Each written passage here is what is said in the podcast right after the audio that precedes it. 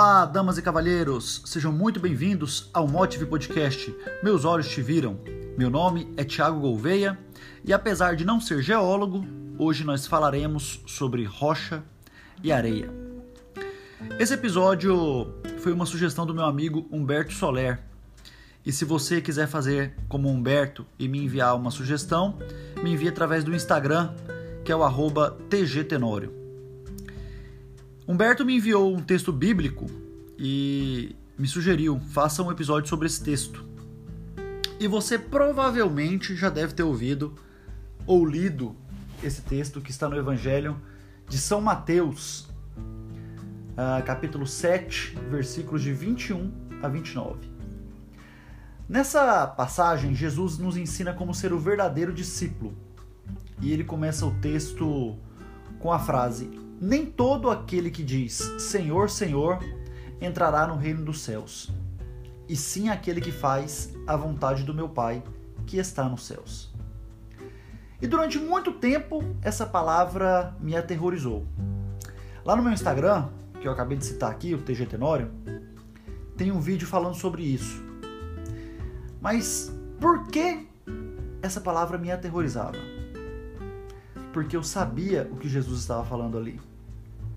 E ele estava falando sobre a hipocrisia, sobre viver uma vida dupla, sobre abraçar partes do evangelho e, é claro, as partes que me convêm, mas não cumprir de forma integral a vontade de Deus. E eu me via fazendo isso o tempo todo. Muitas vezes eu achei que Deus iria se moldar às minhas vontades e não o contrário. Vez ou outra eu ainda me pego nesse pecado, mas eu tenho sido mais vigilante nesse aspecto. Mas toda essa mudança aconteceu de forma gradativa, num processo lento de maturidade de fé, maturidade espiritual, discernimento e leitura diária da palavra. Afinal, como eu posso colocar a palavra de Deus em prática se eu não a conheço bem? O texto sugerido aqui ele continua dizendo que o homem que ouve a palavra de Deus e as põe em prática é como um homem sensato que constrói sua casa sobre a rocha. E que, ao contrário, o homem que ouve as palavras de Deus, mas não as põe em prática, é como um homem que constrói sua casa sobre areia. Mas por que Jesus usou aqui essa alegoria? Bem, primeiro porque ele se dirigia a pessoas que recebiam instruções dos fariseus. E esses fariseus, os religiosos da época, eles ensinavam as leis de Deus, mas não a viviam. Eles eram hipócritas. Eles colocavam fardos pesados sobre o povo, mas eles mesmos não cumpriam a lei. Enquanto Jesus, ele era o pleno cumprimento da lei de Deus.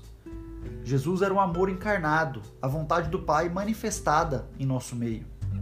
E por isso ele ensinava com autoridade e não como os doutores da lei. Imagine a cena na sua casa.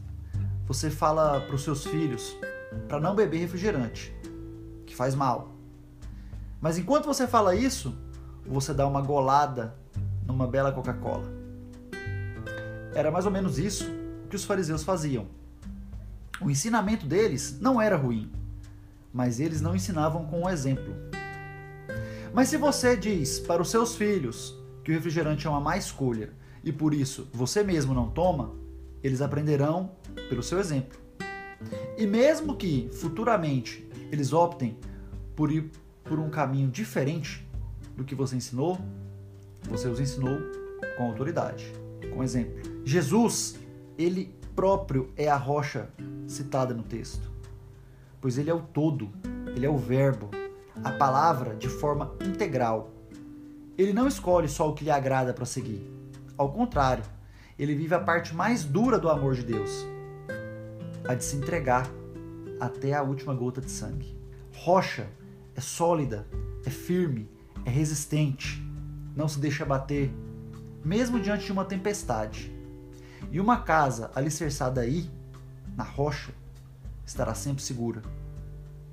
Mas você já parou para pensar, ou até mesmo para pesquisar, o que é areia? Areia são fragmentos de rocha. Entenda bem isso. Quando eu me atentei para esse detalhe, isso mudou completamente minha percepção sobre esse texto. Areia são pequenos pedacinhos de rocha que se fragmentou. Sabe quando você pega apenas um pedacinho da palavra de Deus que lhe agrada? Sabe quando você cumpre somente os mandamentos que lhe convém? Sabe quando você segue apenas uma parte do que manda a igreja e acha que a mesma precisa se modernizar porque o mundo mudou? Sabe quando você vai à igreja, mas mesmo assim nega Jesus naquela roda de amigos que são ateus ou agnósticos? Sabe quando você, mesmo sendo um cristão, se moda as coisas do mundo e não as coisas do alto? Então, você está fragmentando a rocha, a transformando apenas nos pedaços que lhe interessam. E isso é areia. Viver sobre a rocha não é fácil não, meus amigos. Apesar de ser o melhor a ser feito. Para viver na rocha é necessário ancorar sua casa nela. E para isso é preciso chegar ao interior da rocha, se tornar um com ela. E você se tornará tão firme quanto o que Jesus chama de o verdadeiro discípulo. Mas para viver na areia é muito mais fácil. Ela é ótima para escavar, para moldar.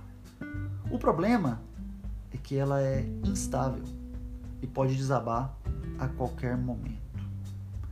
Por isso, meus amigos, não molde o evangelho a você, ao que você quer, ao que você acredita o fragmentando, o tornando areia, mas se molde você ao Evangelho, que é a rocha viva. Virá sobre a sua casa chuvas, ventos, enxurradas, e ela não cairá, pois está alicerçada sobre a rocha. Paz e bem, fique com Deus, um grande abraço, ótimo domingo e até o próximo episódio. Até lá!